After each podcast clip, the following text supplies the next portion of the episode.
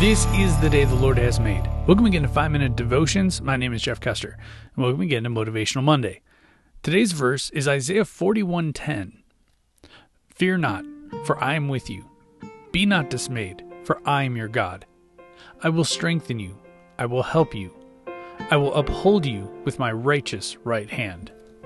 That verse is kind of fitting when in fact, I don't know if a lot of you are going through Explore God, but in week three of Explore God, we talk about why does God allow suffering and pain?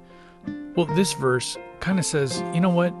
I know that you go through pain and suffering in your life, but fear not, I am with you. Do not be dismayed, for I am your God. I will strengthen you, I will help you, I will uphold you with my righteous right hand. You see, God lifts us up. We know that there's going to be pain and suffering in this world. That's a given.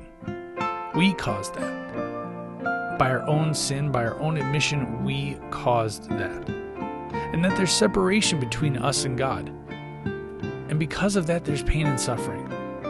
But God will never leave us or forsake us. It says right here in the verse, Fear not, for I am with you.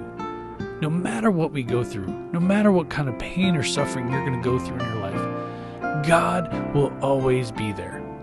So I encourage you, if you're going through some pain and suffering in your life right now, whether it's big or small, put your faith, hope, and trust in the Lord and Savior Jesus Christ.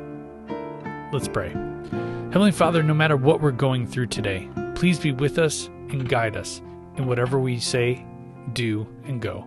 It's in your name we pray. Amen.